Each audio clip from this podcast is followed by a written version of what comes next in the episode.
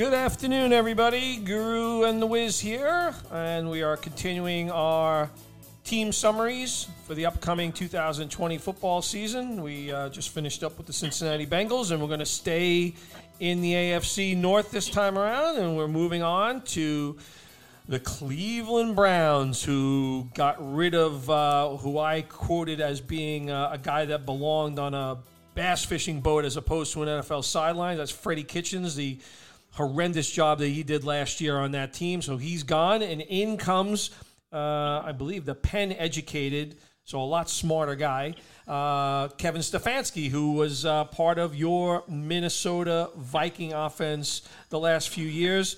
Wiz, how are you today, and what's shaking? Pretty good, and I'm fired up to talk about the Cleveland Browns. I, I think Cleveland Browns have one of the best rosters in the entire NFL. I thought their existing roster was going was good going into this draft, and I feel they had a spectacular draft. So I'm fired up to talk about the Browns. Let's have at it. All right, superb, superb. So um, you know, it, it's interesting. So Stefanski, as we said, comes in. He's going to be the head coach. Alex Van Pelt will be the will be the offensive coordinator there.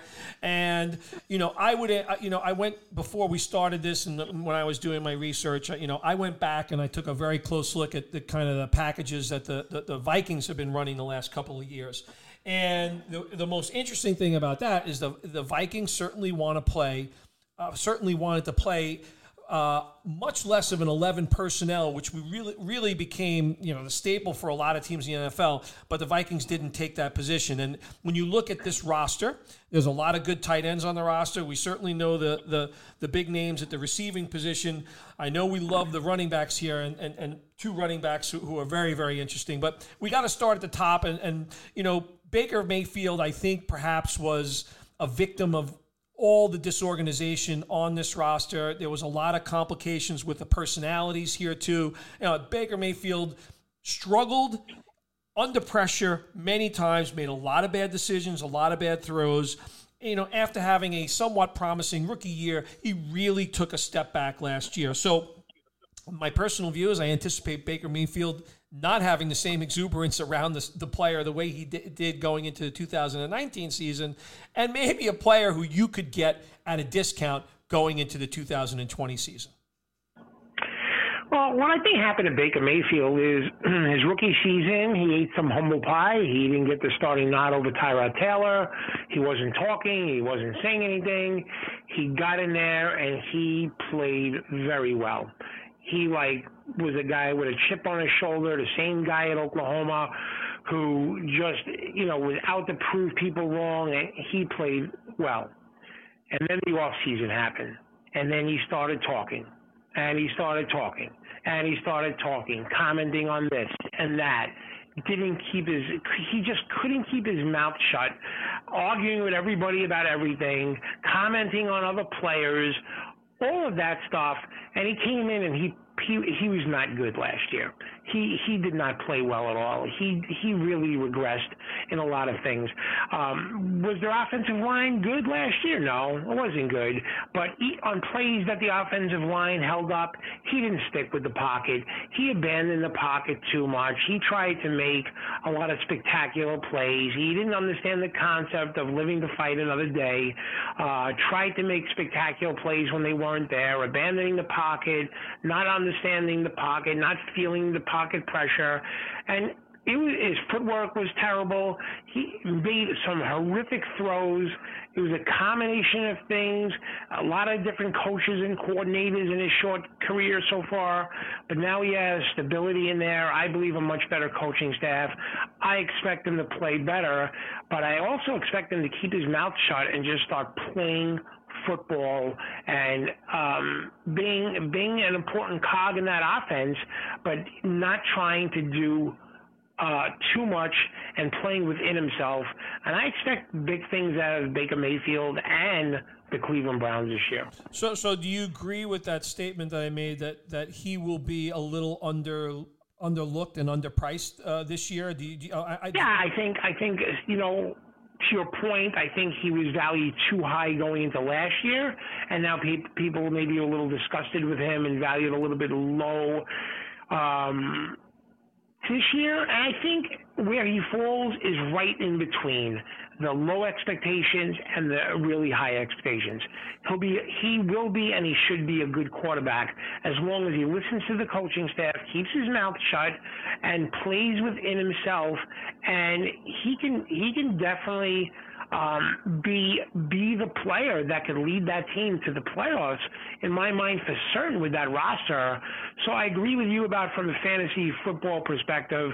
I think there could be some value with Baker this year because I think a lot of people kind of disgusted with his act and uh, kind of disgusted by his poor performance last year. Yeah, and I think I, I, hope you don't think I'm being um, too repetitive here, but but but like I said, I really wanted to look. I, I really took a closer look at what the Minnesota offense was doing because I think this personnel on the Cleveland offense is, you know, if, if, we look at Dalvin Cook versus Nick Chubb, if you look at Thielen and Diggs versus uh, Beckham, uh, Beckham Jr. And, and, Landry and what they have at receiver, and obviously they, they're pretty deep at tight end, and, and we know that your Vikings were playing with two tight ends, but there's a lot of parallels here, and the fact that they're playing, like I said, not in that 11 personnel a lot, two tight ends on the field a lot. Uh, but at the same time, the Minnesota offense was number six in the NFL last year in explosive plays down the field. That's plays over 20 yards. So, so I have a lot of exuberance for this offense, and I think they're going to really be melded into that Kevin Stefanski mold very quickly. Yeah, I, I agree with that. I mean, I love Nick Chubb. I, I love the player. Um, you know, he's a humble guy, uh, along with his great ability amongst a bunch of me guys. And I, I just hope that those me guys don't rub off on him because he, he's just a quality player and a humble guy. And I really think with a competent offense and a competent play calling and a running system and a scheme that fits Nick Chubb to a T, I really think Nick Chubb could could could do some great things this year. I have um, really high expectations for Nick Chubb, and I think Kareem Hunt um, is his own entity in terms of fantasy football, and I think he's certainly uh, a, running back that will score some touchdowns and has standalone value, unlike some of these other running backs who needs the first guy to miss some time or not play well. Kareem Hunt on his own um, will will have some value, good value on his own. What's your uh, view on those two guys? So, uh, uh, how can I say this as bluntly as possible? I think this is the best one-two running back combination in the NFL, uh, and and now you bring Kevin Stefanski in. Uh, into this team. And again, we're repeating uh, themes, but I think it's very important. So, Nick Chubb led the NFL in yards after contact the last two years, his first two years in the league. Just, just an amazing player. I've seen a lot of comments by people, you know, talking heads, you know, the Matthew Berry types and these guys that are on TikTok and NFL Network talking about Kareem Hunt. Once Kareem Hunt started uh, playing for this team, that uh, it reduced Nick Chubb's production. I think you really better take a look at that. Nick Chubb had 400 yard games playing alongside of Kareem Hunt. So as you said, I think there's standalone value here.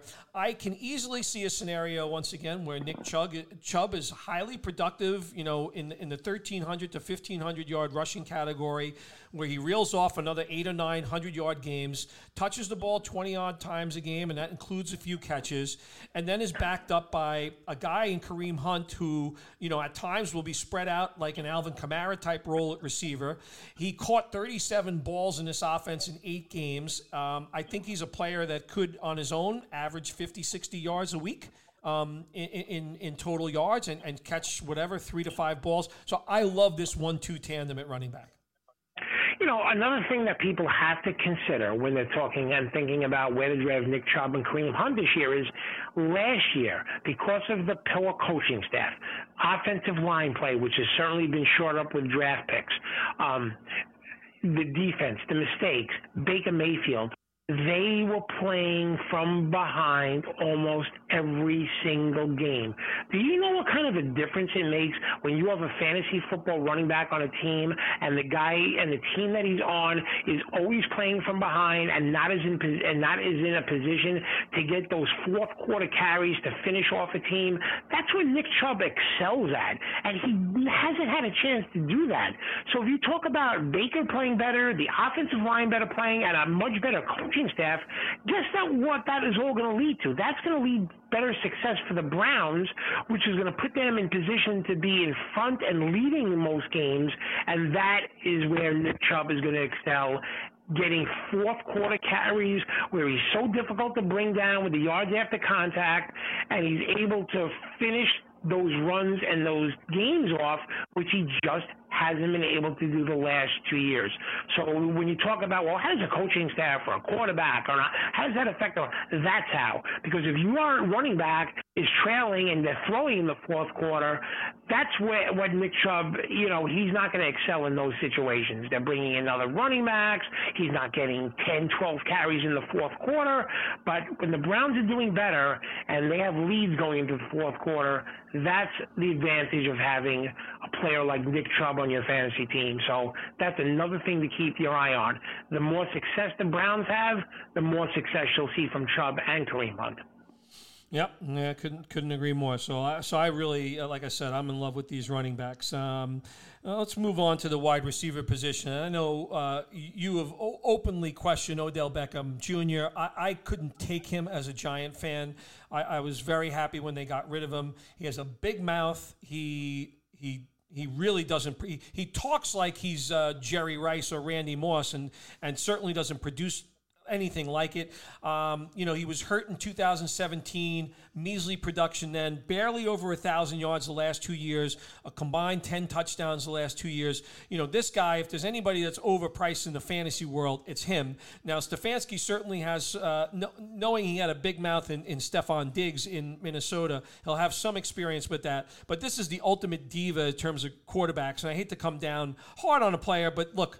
Uh, you know the, sh- the, the, the shades don't match the curtains here. Uh, I don't think OBJ produces anything like a, a, player that he should be for as much as he talks. Uh, I would say the opposite for a guy like Jarvis Landry, who's kind of a lunch pail guy, coming off of some hip surgery, so that's something that we we want to watch there. Uh, you got Rashard Higgins in the third spot, so you know I hope the change of scenery, ch- change of coaches helps all the players here. I think I think Landry will, will remain his consistent self.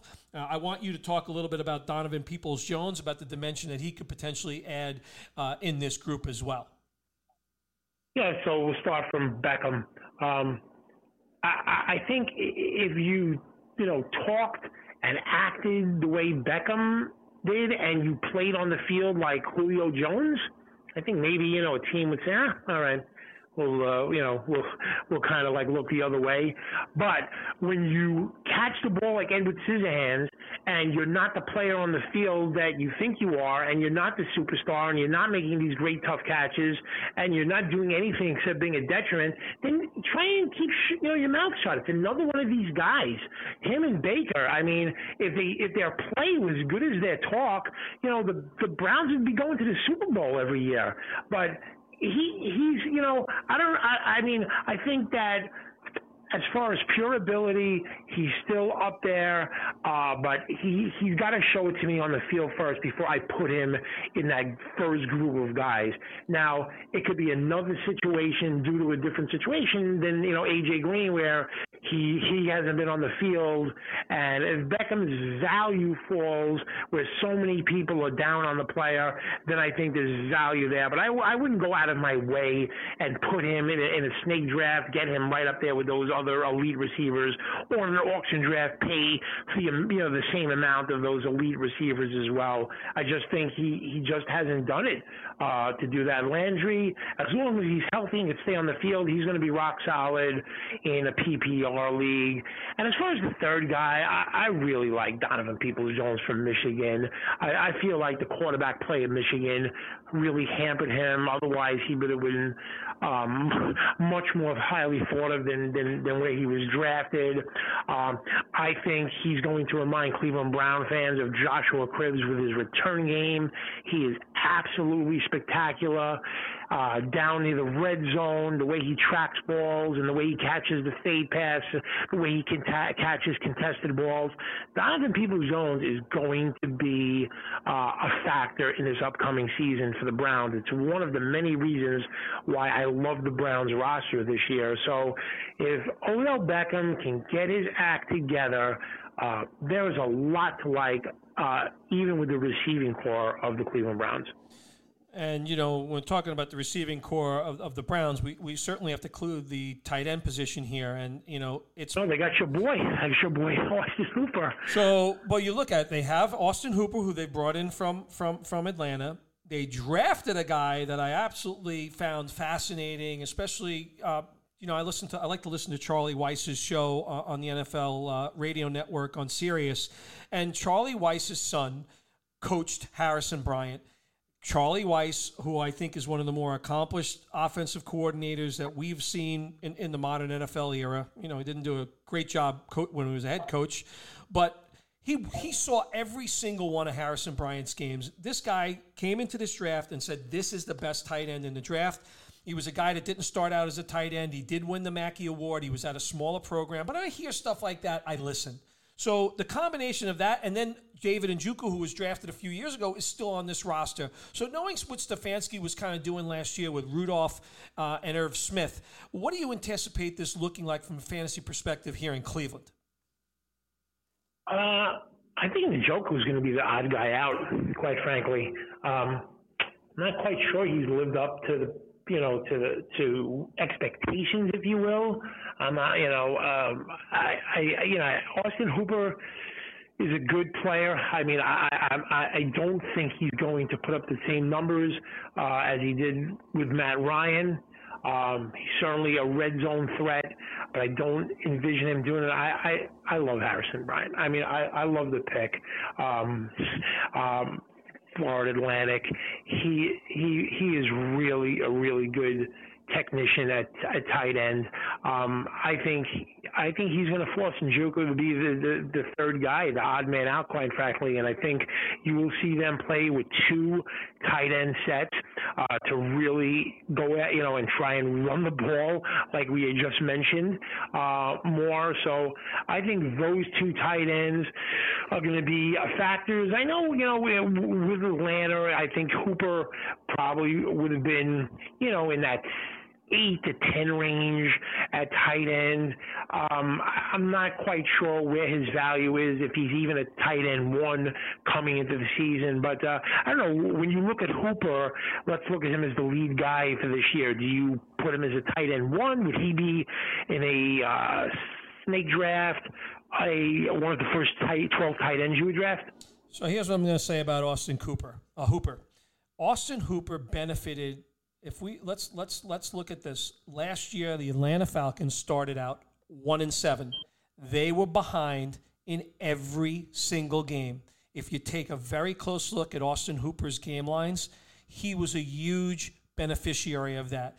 Playing from behind in the dink and dunk, playing catch up, eh, great for fantasy he was a huge beneficiary of that. I'm not, I'm not saying that the player is, is a bad player in any way, shape, or form, but he was a beneficiary of the team being behind a lot and having to throw the ball in the fourth quarter. And Matt Ryan would just dink and dunk when teams were in prevent, uh, you know, play, playing against Julio Jones and trying to prevent him from stopping it. And Austin Hooper was a beneficiary of that.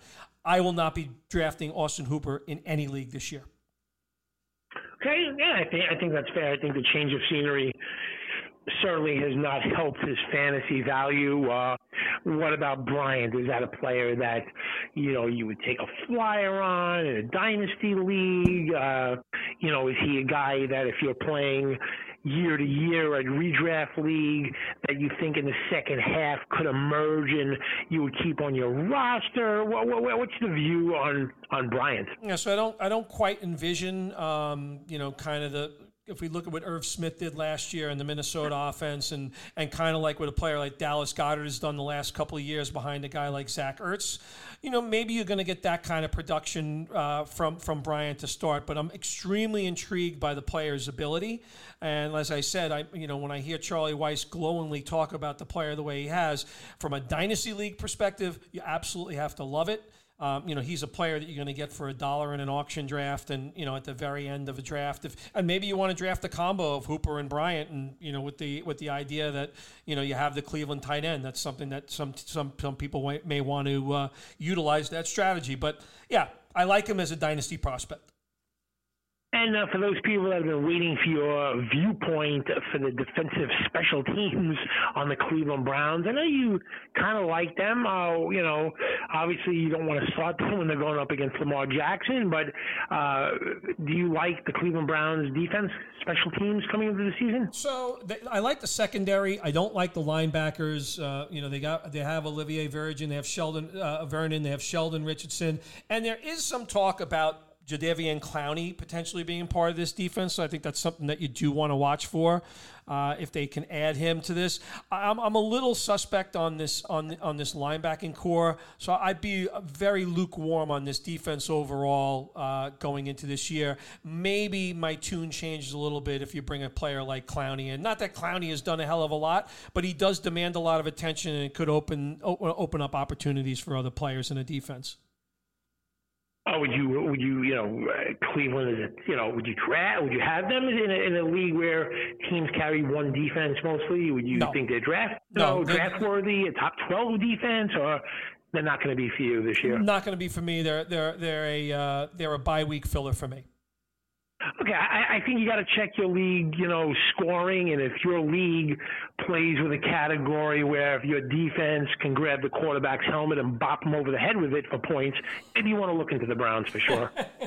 Yeah, that's true. Myles Garrett will be back, and he's playing. He's uh, he's been reinstated by the NFL, but you know he's a fine player. But it would be an interesting combination to see Garrett and Clowney playing together. But like I said, those rumors have been out there, but uh, Clowney doesn't seem like he's in any hurry to join anybody right now. And uh, as you mentioned, an unfortunate scene last year with uh, Mason Rudolph, and uh, let's hope we don't see any of that again. Yep. You got it. All right, uh, Wiz. So, uh, what does that mean next? Uh, well, maybe we'll do that episode about the upcoming season and what we're thinking about. But uh, the next episode will be uh, a couple of D teams the Dallas Cowboys and the Denver Broncos. Um, That's it for this episode. Thanks, everybody. Guru and Wiz talk fantasy football, iTunes, Spotify, and SoundCloud. You can reach us on Guru and Wiz at gmail.com as well for any suggestions. Thanks, everybody, and thank you, Wiz.